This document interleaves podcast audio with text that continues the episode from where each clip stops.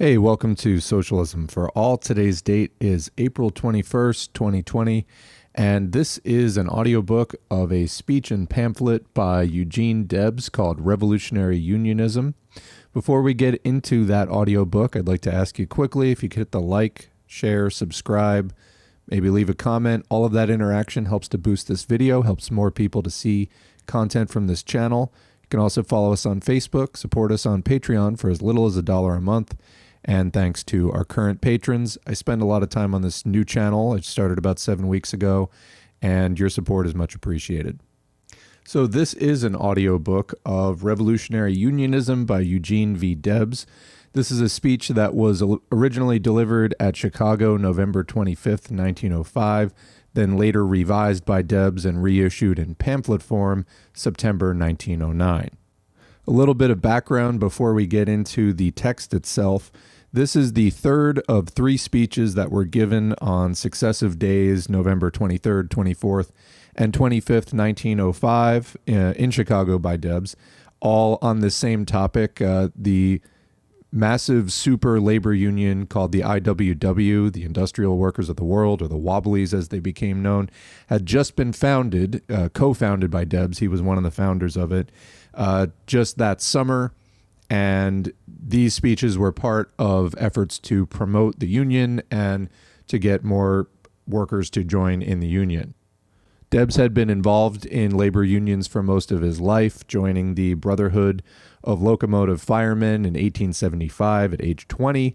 Uh, from there, though, he went on to become disillusioned with the trade union or craft union form of union organization, then later founding the American Railway Union, or ARU, which was involved in the very famous Pullman strike of 1894, uh, for which Debs was arrested. Following his arrest, he became radicalized, helped organize the Socialist Party of America, and then in 1905, he helped to organize the IWW. So in 1905, Debs, with previous experience in organizing industrial labor unions, the ARU, met with other influential left wing figures, including Big Bill Haywood of the Western Federation of Miners, Daniel De Leon of the Socialist Labor Party, and 200 others representing 43 organizations to create a radical labor federation with over 140,000 members in a wide variety of industries at the time of its inception. The Federation was organized along industrial lines and was called the Industrial Workers of the World, or IWW. In strong opposition to the much more conservative American Federation of Labor, or AFL, the IWW was revolutionary in its aims, declaring that, quote, the working class and the employing class have nothing in common. Between these two classes, a struggle must go on until the workers of the world organize as a class take possession of the means of production and abolish the wage system. Instead of the conservative motto, a fair day's wage for a fair day's work, we must inscribe on our banner the revolutionary watchword abolition of the wage system. It is the historic mission of the working class to do away with capitalism. The army of production must be organized not only for everyday struggle with capitalists, but also to carry on production when capitalism shall have been overthrown. By organizing industrially, we are forming the structure of the new society within the shell of the old. So, to get into now the audiobook itself, that is context. Um, basically, this was a new concept for audiences at the time, industrial unionism. And so the two previous speeches, craft unionism and class unionism, helped to in- introduce this topic. This is the third in that series. Revolutionary Unionism. Speech delivered by Eugene V. Debs at Chicago, November 25, 1905.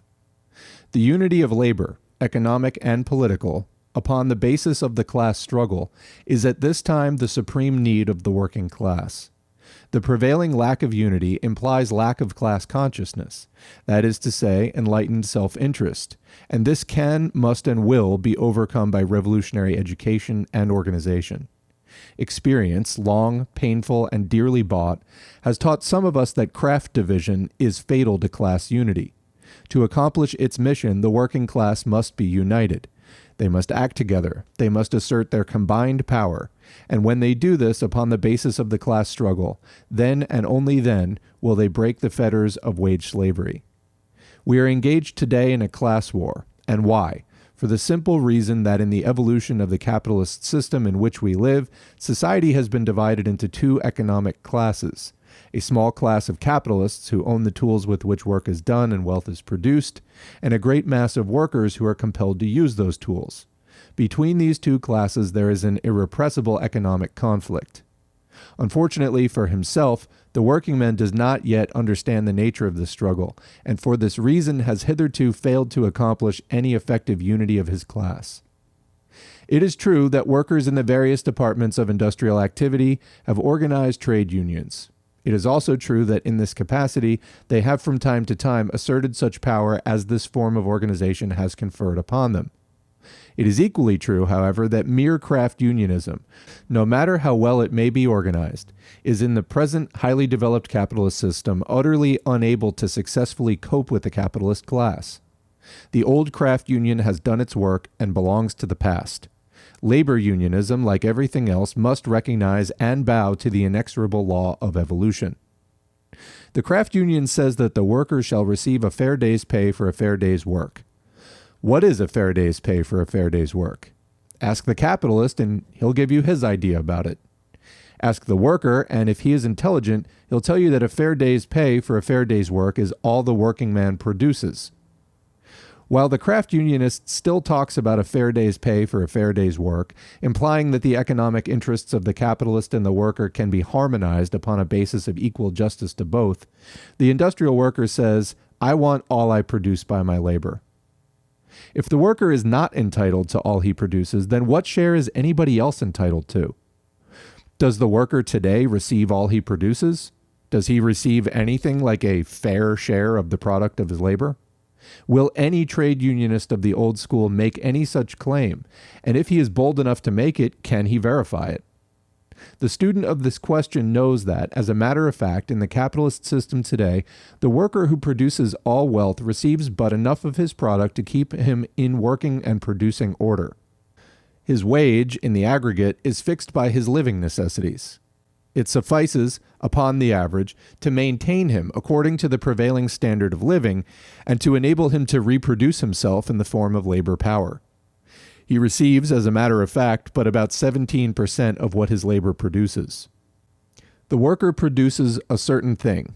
It goes from the manufacturer to the jobber, from the jobber to the wholesaler, and from the wholesaler to the retailer, each of these adding a profit. And when it completes the circle and comes back to the worker who produced it, and he stands face to face with the product of his own labor, he can buy back upon the average with his paltry wage but about 17% of it. In other words, he is exploited, robbed of about 83% of what his labor produces. And why? For the simple reason that in modern industry, the tool, in the form of a great machine with which he works, is the private property of the capitalist, who didn't make it and could not, if his life depended on it, use it. By virtue of his private ownership of the social tool, made and used by the cooperative labor of the working class, the employer has the economic power to appropriate to himself, as a capitalist, what is produced by the social labor of the working class. This accounts for the fact that the capitalist becomes fabulously rich, lives in a palace where there is music and singing and dancing and the luxury of all climes, while the working men who do the work and produce the wealth and endure the privations and make the sacrifices of health and limb and life remain in a wretched state of poverty and dependence. The exploiting capitalist is the economic master and the political ruler in capitalist society, and as such, holds his exploited wage slaves in utter contempt. No master ever had respect for his slave, and no slave ever had any love for his master. I must beg you to indulge the hoarseness of my voice, which has been somewhat strained addressing meetings of the industrial workers held in and about Chicago during the last two or three evenings. But fortunately, my eyesight has not been strained reading the accounts of these meetings in the capitalist papers of Chicago. Alert, vigilant, Argus eyed as the capitalist dailies of Chicago are, there is not one of them that knows of this meeting of the industrial workers.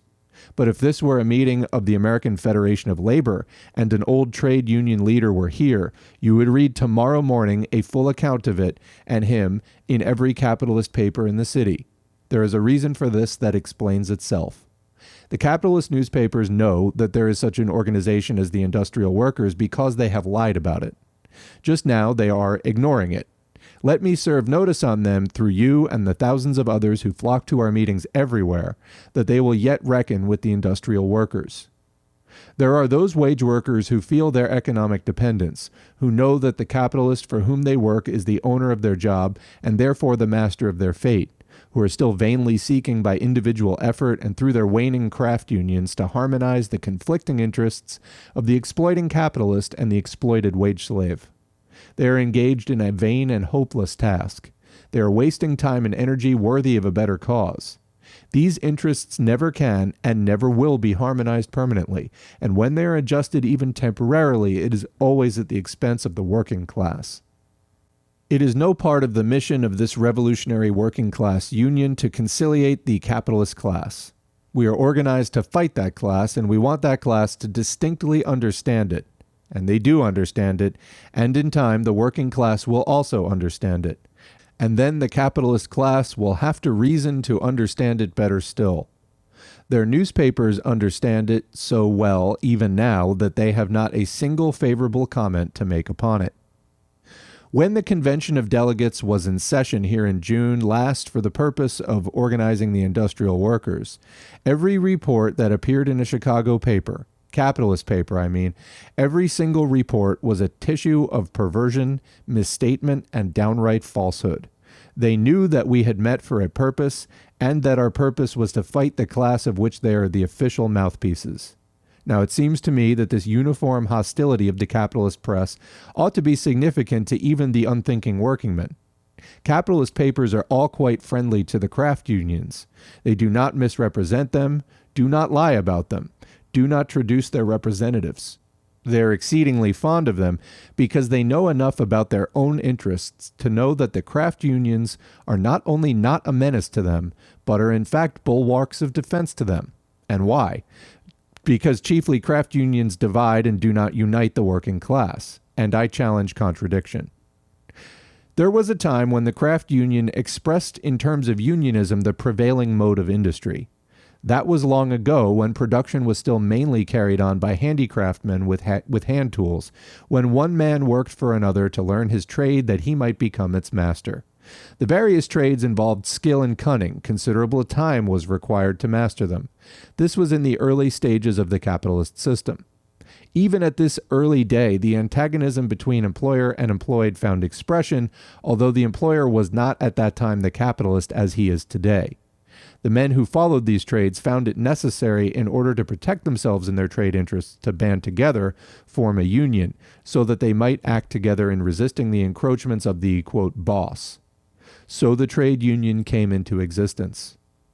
The mode of production since that time has been practically revolutionized. The hand tool has all but disappeared. The mammoth machine has taken its place. The hand tool was made and used by the individual worker and was largely within his own control. Today, the machine that has supplanted the old tool is not owned nor controlled by the man, or rather the men who use it. As I have already said, it is the private property of some capitalist who may live at a remote point and have never seen the machine of the wage slaves who operate it. In other words, the production of wealth in the evolution of industry from being an individual act a half century ago has now become a social act. The tool, from being an individual tool, has become a social instrument. So that the tool has been socialized and production has also been socialized. But evolution is yet to complete its work. This social tool, made socially and used socially, must be socially owned. In the evolution of industry, the trade has been largely undermined. The old trade union expresses the old form of industry, the old mode of individual production, based upon the use of the individual tool. That tool has about disappeared. That mode of production has also about disappeared. But the trade union, built upon that mode of production, springing from the use of the hand tool, remains essentially the same. The pure and simple trade union, in seeking to preserve its autonomy, is forced into conflict with other trade unions by the unceasing operation of the laws of industrial evolution. How many of the skilled trades that were in operation half a century ago are still practiced? At the town where I live, there used to be quite a number of cooper shops. Barrels were made by hand, and a cooper shop consisted wholly of coopers. The Coopers Union was organized and served fairly well the purposes of the Coopers of that day, but it does not serve the purposes of the workers who make barrels today. They don't make barrels in the same way that they used to be made. Today, we want a union that expresses the economic interests of all the workers in the cooperage plant engaged in making and handling barrels. But a few coopers still remain, a very few. It's no longer necessary to be a cooper to make a barrel. The machine is the cooper today. The machine makes the barrel, and almost anyone can operate the machine that makes the barrel. You'll observe that labor has been subdivided and specialized, and that the trade has been dissipated, and now a body of men and boys works together cooperatively in the making of a barrel, each making a small part of a barrel. Now we want a union which embraces all the workers engaged in making barrels. We lose sight of the cooper trade as evolution has practically disposed of that. We say that since the trade has completely changed, the union which expressed that trade must also change accordingly. In the new union, we shall include not only the men who are actually engaged in the making of barrels directly, but also those who are helping indirectly in placing them upon the market. There are the typewriters, the bookkeepers, the teamsters, and all other classes of labor that are involved in the making and delivering of the barrels. We insist that all the workers in the whole of any given plant shall belong to one and the same union. This is the very thing the workers need and the capitalist who owns the establishment does not want. He believes in labor unionism if it is the right kind, and if it is the right kind for him, it is the wrong kind for you. He is more than willing that his employees shall join the craft union. He has not the slightest objection. On the contrary, it's easily proven that capitalists the, are the most active upholders of the old craft unions. The capitalists are perfectly willing that you shall organize as long as you don't do a thing to them, as long as you don't do a thing for yourselves. You cannot do a thing for yourselves without antagonizing them, and you don't antagonize them through your craft unions nearly as much as you buttress their interests and prolong their mastery. The average workingman imagines that he must have a leader to look to, a guide to follow, right or wrong. He has been taught in the craft union that he is a very dependent creature, that without a leader the goblins would get him without a doubt, and he therefore instinctively looks to his leader. And even while he is looking at his leader, there is someone else looking at the same leader from the other side. You have depended too much on that leader and not enough on yourself. I don't want you to follow me. I want you to cultivate self reliance.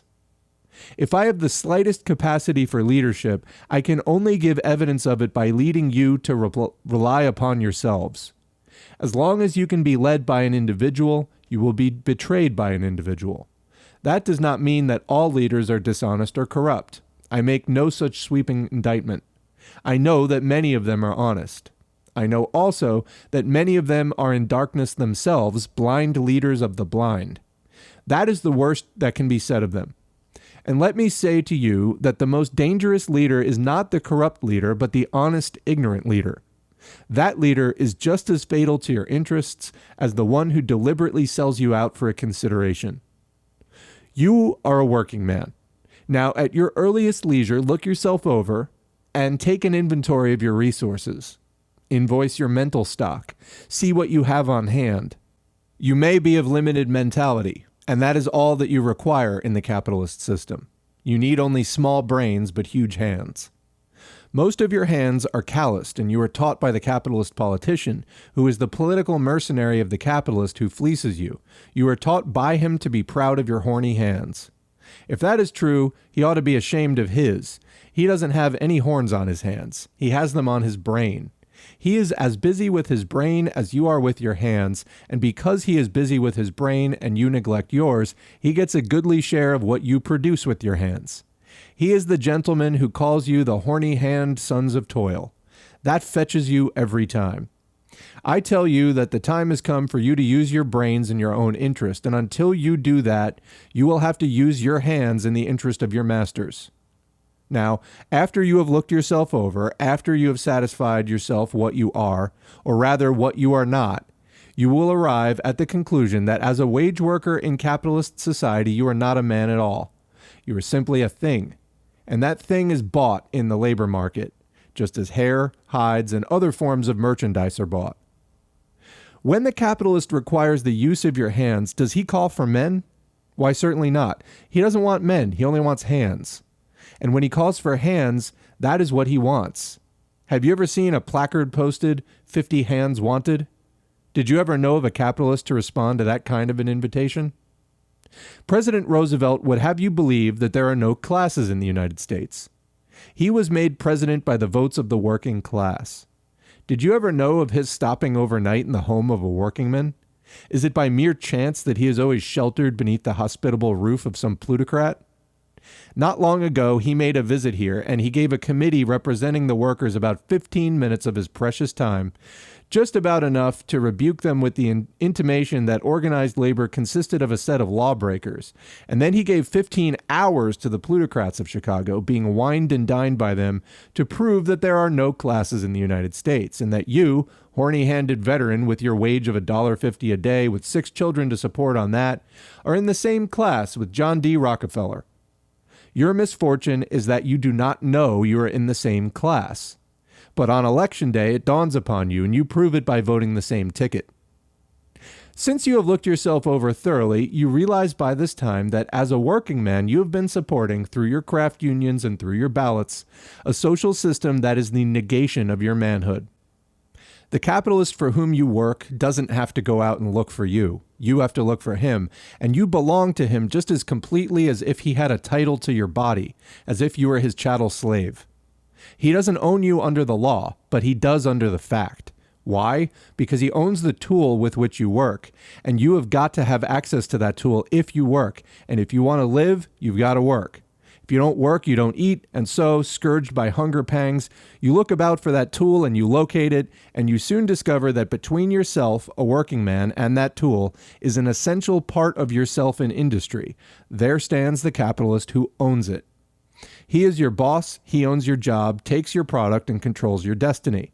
Before you can touch that tool to earn a dime, you must petition the owner of it to allow you to use it, in consideration of your giving to him all you produce with it, except just enough to keep you alive and in working order. Observe that you are displaced by the surplus product of your own labor, that what you produce is of more value under capitalism than you who produce it that the commodity which is the result of your labor is of greater value under capitalism than your own life. You consist of palpitating flesh. You have wants. You have necessities. You cannot satisfy them and you suffer. But the product of your labor, the property of the capitalist, that is sacred. That must be protected at all hazards. After you have been displaced by the surplus product of your labor and you have been idle long enough, you become restive and you begin to speak out and you become a menace. The unrest culminates in trouble. The capitalist presses a button and the police are called into action. Then the capitalist presses button number two, and injunctions are issued by the judges, the, the judicial allies and servants of the capitalist class. Then button number three is pressed and the state troops fall into line. And if this is not sufficient, number four is pressed and the regular troops come marching to the scene. That is what President Roosevelt meant when he said that back of the mayor is the governor, back of the governor the president, or to use his own words, back of the city the state, and the back of the state the nation, the capitalist nation. If you have been working in a steel mill, and you've made more steel than your master can sell, and you're locked out and get hungry, and the soldiers are called out, it is to protect the steel and shoot you who made the steel, to guard the men who steal the steel and kill the men who made it. I am not asking you to withdraw from the craft union simply because the Industrial Workers has been formed. I am asking you to think about these matters for yourselves. I belonged to a craft union from the time I was 19 years of age. I can remember the very first evening I first joined the Brotherhood of Locomotive Firemen. I can recall with what zeal I went to work to organize my craft, and it was the pride of my life to see that union expand. I did what I could to build it up. In time, I was made to realize that that union was not sufficient unto itself. I next did what I could to organize other branches of the service and then establish a federation of the various unions of railroad employees, and finally succeeded. But soon after the federation was formed, on account of craft jealousies, it was disrupted. I then, along with a number of others who had had the same experience and had profited by it, undertook to organize the railway men within one organization known as the American Railway Union. The railroad corporations were the deadliest enemies of that organization. They understood that its purpose was to unify all the railroad employees. They knew that the unity of the working class meant their end, and so they set their faces like flint against the American Railway Union. And while they were all using their powers to crush and stamp out the American Railway Union, they were bestowing all their favors upon the several craft brotherhoods the engineers and the firemen, the conductors and the brakemen. They knew that so long as these craft unions existed, there could be no unification of the men employed in the railway service. Are the railroad men of this country organized today? No. Not nearly one half of them are organized at all. And when the railroad corporations, from motives of good policy, make a concession to the engineers or to the conductors, it is gouged out of the poor devils who work for a dollar a day and are compelled to submit. There are a great many engineers who are perfectly willing to be tied up in a contract. They think they can save themselves at the expense of their fellow workers. But they are going to reap sooner or later just what they have sown. In the next few days, they will become motormen. While we are upon this question, let us consult industrial history a moment. We will begin with the craft union strike of 1888. The Brotherhood of Engineers and the Brotherhood of Firemen on the C, B, and Q system went out on strike. Some 2,000 engineers and firemen vacated their posts and went out on one of the most bitterly contested railroad strikes in the history of the country. When they went out, the rest of the employees, especially the conductors who were organized in the craft, craft unions of their own, remained at their posts and the union conductors piloted the scab engineers over the line. I know whereof I speak, I was there. I took active part in that strike. I saw craft union pitted against craft union, and I saw the Brotherhood of Engineers and the Brotherhood of Firemen completely wiped from the CB and Q system. And now you find these men, 17 years later, scattered all over the United States. They had to pay the penalty of their ignorance in organizing a craft instead of organizing the whole. In 1892, a strike occurred on the Lehigh Valley, the same result. Another on the Toledo, Ann Arbor, and North Michigan, same result. The engineers have had no strike from that time to this. Every time they have had a strike, they have been defeated. The railroad corporations are shrewd enough to recognize the fact that if they can keep certain departments in their employ in a time of emergency, then they can defeat all of the rest. A manager of a railroad who can keep control of 15% of the old men can allow 85% to go out on strike and defeat them every time. That is why they have made some concessions to the engineers and conductors and brakemen, and now and then to the switchmen, the most militant labor union of them all. A year and a half ago, the telegraph operators on the Missouri, Kansas, and Texas went out on strike. The engineer remained at his post, so did the fireman, the conductor at his, and the brakeman at his and they hauled the scabs that flocked in from all parts of the country to the several points along the line and delivered them in good order to take the places vacated by the strikers, worked all around them and with them until they had mastered the details of their several duties, and having done this, the strike was at an end and the 1,300 craft unionists out of jobs. You will find them scattered all over the country. Now, were not these other craft unions scabbing on the telegraphers just as flagrantly as if they had stepped into their positions and discharged their duties? They were acting with the corporation against their fellow union working men, helping the corporation to defeat and crush them. Without their aid, the corporation could not have succeeded. With their aid, it was very easily done. Is it possible that a craft unionist can see such an object lesson as this so plainly presented to him and still refuse to profit by it? Still close his eyes and, as it were, shut up his reason and absolutely decline to see that this is suicidal policy and that its fruit must always be disruption and disaster. The world only respects as it is compelled to respect, and if you working men would be respected, you must begin by respecting yourselves. You have had enough of this sort of experience. You have had more than enough of it here in Chicago. Why didn't the Steel Trust annihilate the amalgamated steelworkers? Only two years ago, they defeated them completely. The trust had its iron heel upon the neck of the Steelworkers Union and could have, had it chosen, completely crushed the life out of it. But Morgan was too wily. Schwab was too wise.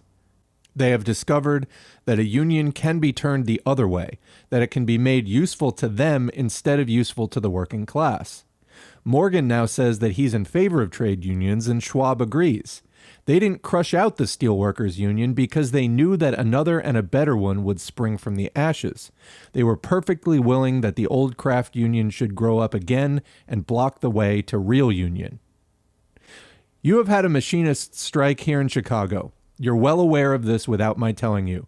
There is something pathetic to me about every strike. I have said and say again that no strike was ever lost, that it has always been worth all it cost. An essential part of a workingman's education is the defeats he encounters. The strikes he loses are the only ones he really wins. I am heartily glad for myself that I lost the strike. It is the best thing that ever happened to me. I lost the strike of the past that I may win the strike of the future. I am a discredited labor leader, yet I have good staying qualities. The very moment the capitalist press credits me with being a wise labor leader, I will invite you to investigate me upon the charge of treason. I am discredited by the capitalist simply because I am true to his victim. I don't want his favors. I do not court his approbation. I would not have it. I can't afford it. If I had his respect, it would be at the price of my own. I don't care anything about what is called public respect. I know precisely what that means. It is but the reflex of the interests of the capitalist class. As between the respect of the public and my own, I prefer my own, and I'm going to keep it until I can have both.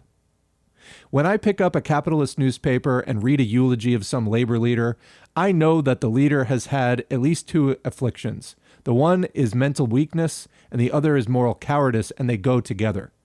Put it down that when the capitalist who is exploiting you credits your leader with being safe and conservative and wise, that leader is not serving you.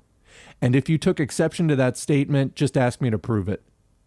The rank and file of all unions, barring their ignorance, are all right. The working class as a whole is all right. Most of them are misguided and stand in their own light.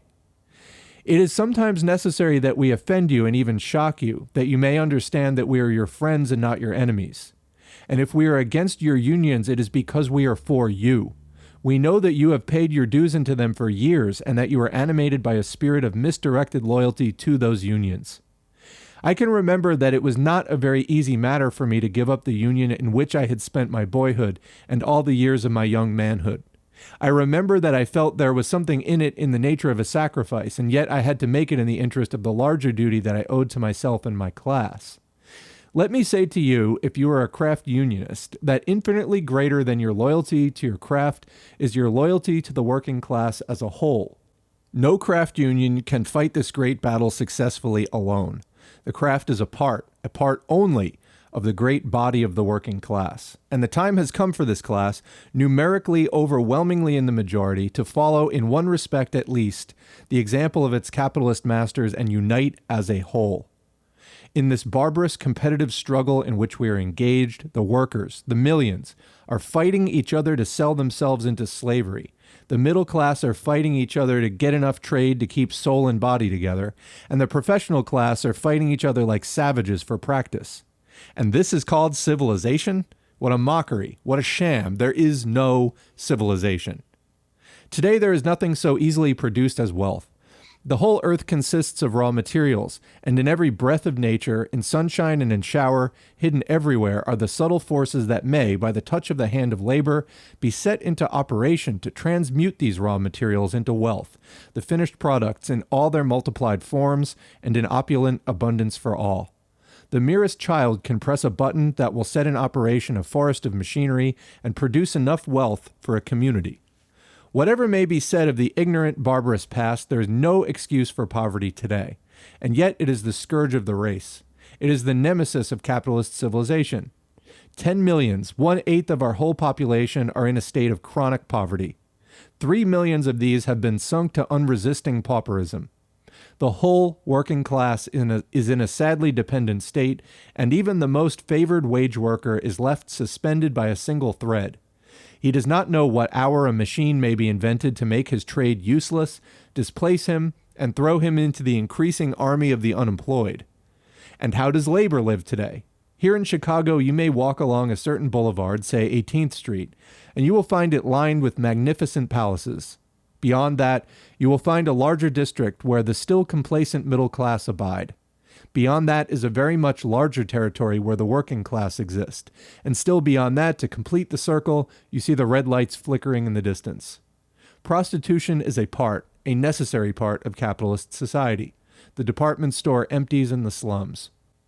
I have been here enough to know that when the daughter of a working man is obliged to go up in the street to look for employment, and when she is 14 or 15 years of age and ought to be in the care and keeping of a loving mother, and have all the advantages that our civilization makes possible for all, when she is forced to go to a department store, to one of those capitalist emporiums, and there find a place, if she can, and work for a wage of $3 a week, and have to obey a code of cast iron regulations, appear tidily and neatly dressed, and be subject to a thousand temptations daily, and then takes a misstep, the first, as she is more than apt to do, especially if she has no home in any decent sense of that term.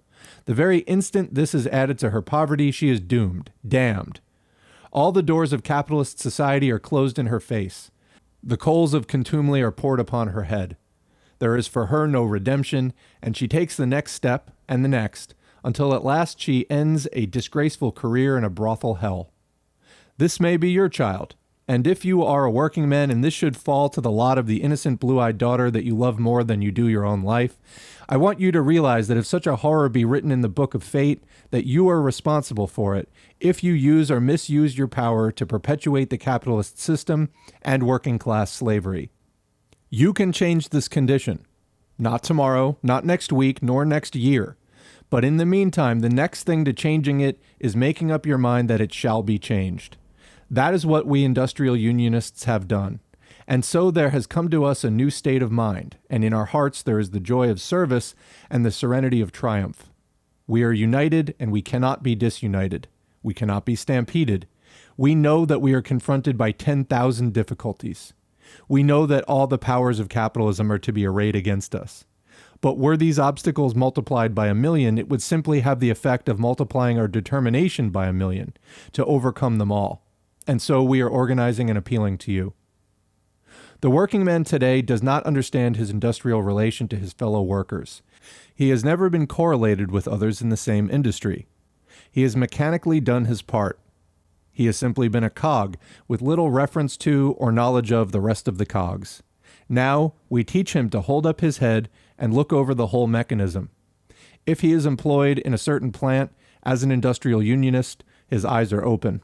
He takes a survey of the entire productive mechanism, and he understands his part in it and his relation to every other worker in that industry. The very instant he does that, he is buoyed by a fresh hope and thrilled with a new aspiration. He becomes a larger man. He begins to feel like a collective son of toil. Then he and his fellows study to it themselves to take control of this productive mechanism when it shall be transferred from the idle capitalist to the workers to whom it rightfully belongs. In every mill and every factory, every mine and every quarry, every railroad and every shop, everywhere the workers, enlightened, understanding their self interest, are correlating themselves in the industrial and economic mechanism. They are developing their industrial consciousness, their economic and political power, and when the revolution comes, they will be prepared to take possession and assume control of every industry. With the education they will have received in the industrial workers, they will be drilled and disciplined, trained and fitted for industrial mastery and social freedom. And that is the end of the audiobook. If you care to check out the PDF, which is hosted on iww.org, there are also a couple of ads for other Debs speeches and uh, some other socialist writings in the back of the pamphlet. But that is uh, most of it right there. I hope that you found this interesting. And again, this is the third in a series of three speeches, the other two being craft unionism and class unionism that were given on three consecutive days in Chicago by Eugene Debs. Uh, there's another speech I'll be uploading very shortly after this called Industrial Unionism and that was given in the same fashion, but I think about a month after these. So thanks again for listening. Please go to facebook.com slash socialism for all. Like our page, get news and notifications of new things happening. You can also support us on Patreon for as little as a dollar a month. Uh, all of those contributions are helpful to us, and we really appreciate our current patrons whose names are on the screen right now. Thanks.